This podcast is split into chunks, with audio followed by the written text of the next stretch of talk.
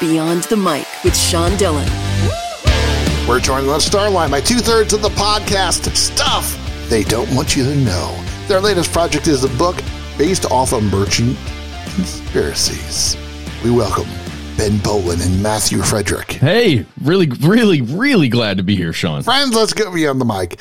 How do you tackle topics naturally when there are people who are so irrational in the world? I see Matthew doesn't have a tinfoil hat on, so there is some rationality. Not at this moment, Sean. I took it off for you, buddy. but uh, we really we think that's the importance of our show because there are a lot of people who believe some pretty strange things out there, and they believe it so fully that what we want to do is jump in there, see what what we can definitely prove, and then what is maybe on the fringe. And if it's too far on the fringe, we want to say that so that people are aware of maybe you know think about this a little more rationally too. And it makes it makes people feel um, i don't know less out there in their own beliefs when we come to them in a very rational way. Ben? I 100% agree. Yeah. Sorry that was a that was not a dramatic pause. So uh what um yeah what matt's saying is 100% true. What we find often is that especially over the past few years the concept of conspiracy theory became a bad word and it became associated with all sorts of um, pre- pretty out there ideas and beliefs.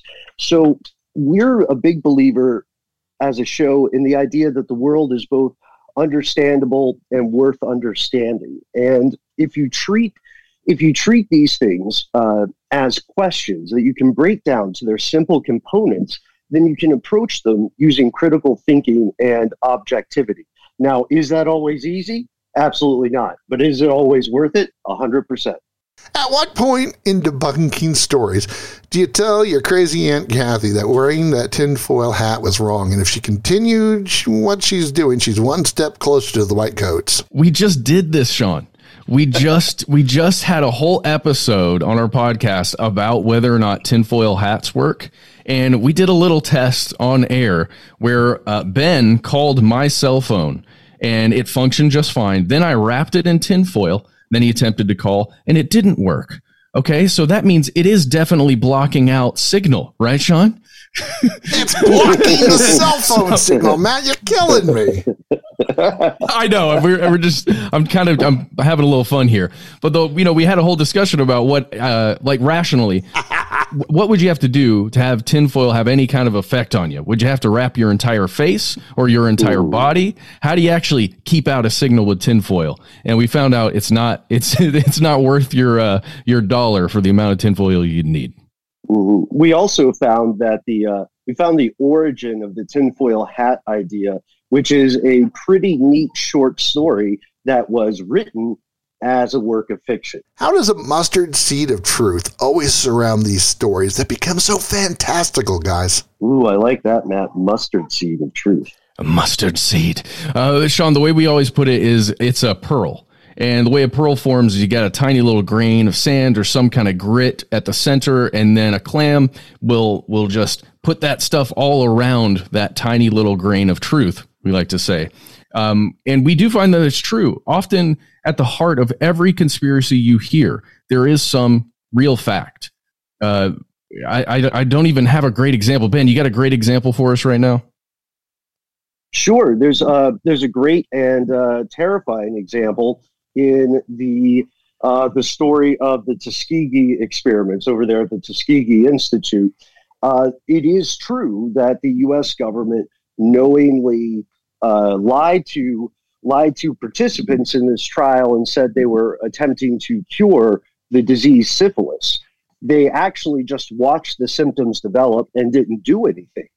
But over time, that story became the basis, the true basis, the mustard seed or the grain of truth for all sorts of conspiratorial thoughts. Uh, and the story, so much so that the, the facts of the story itself are widely misunderstood in the modern day. That's something we address in our book. Well, Sean, and if you get into our book, you learn about how the U.S. government was spraying low income uh, families and neighborhoods in St. Louis with these chemicals that they thought were inert, but were in fact causing damage to those communities just as a test. They did it without anybody knowing. Ben Bowlin, Matthew Frederick. Their podcast, Stuff They Don't Want You to Know, is here. And it's time for the Rocking Eight. Eight random questions. Answer with the first thing that comes to your mind. There's no pressure. Two guests, so we'll alternate. Ben, do you believe you're being tracked by satellites? Uh, yes, 100%, but in a very lazy way. No, no more so than anybody else with a smartphone. Exactly. Matthew, have you ever seen a UFO? I have not, but it is the deepest desire in my heart to see one. Ben, where's the most underrated place in Atlanta? The most underrated place in Atlanta, I hope they don't get mad at me for saying this, is my favorite chicken wing spot, the local. Uh, it's my local chicken wing spot. They didn't put a ton of creativity into the name, but the wings are amazing. Matt, what's your favorite moment from the Super Bowl 34 halftime show? What? Is it the year 2000? if it's the year 2000, it's when I was on the field during the halftime show playing drums. Ben, what's a TV show you love to watch? TV show I love to watch all the time, The Twilight Zone. Uh, my girlfriend gets uh, actually has uh, limited the number of episodes I could play over the weekend. Have you ever had to take a lie detector test? Mm. I have, yes. I have not yet. Again, just I'm ready. Somebody give me one. In high school, what's the weirdest thing they could find in your locker? In high school, the weirdest thing that could be found in my locker was probably uh, two sets of clothes, very different clothes, uh, one of which could have plausibly been called a disguise. I yield my time. I'll give you mine. It was a fake hand stub that I had for a performance in Of Mice and Men as Candy, the old one armed man. From your podcast, what's the most unique story that you love? you know, it's funny, Sean. We uh, we joke about this pretty often, have for years. Um, whenever we do an episode, uh, it's Matt, myself, and our co-host Noel Brown uh, we have a running joke about a hapless in, NSA intern named Steve, uh, who the poor guy is just trying to make his way in the world, and he has the intern job of listening to our show. So we try, we keep asking Steve to come on air, but we we haven't heard from him yet. Yeah, and then there's Julie, the other intern, and what she does is looks at our search history, and oh, poor Julie. Poor we girl. feel terrible for her. The things we have to look up Ooh, the rabbit holes we go down. It's not pretty. Um, well, it's hard to it's hard to pick one out of all of them, but I can tell you uh, two that are really interesting to us right now. The first one is glitter. Believe it or not, there's a there's a huge uh, conspiratorial thing about the glitter industry in the U.S. They have one huge customer, and they will never tell you. Strippers? you might have solved it. We'll have to have you on the show.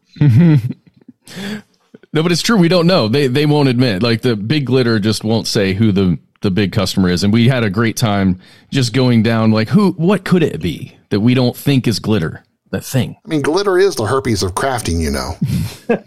it's time for one big question. With two thirds of the podcast crew, I'm so stuff ready. they don't want you to know. Ben Bowlin and Matthew Frederick joins us beyond the mic. Gentlemen, other than by your cell phones, are you being tracked now by the government? Or, and do you have an FBI file? Yeah, probably. Mm-hmm. Matthew hasn't seen a UFO. Ben loves the local chicken wing spot. And Matt hasn't taken a lie detector test yet but he's willing. Listen to stuff they don't want you to know wherever you can find podcasts and get the book today. Ben, Matthew, thanks for taking the time to talk with us today. Hey, you're really, yeah. you're really, really good at this, Sean. Thank you very much for having yeah, us. Yeah, thank you, sir. And that, my friends, is a Beyond the Mic shortcut.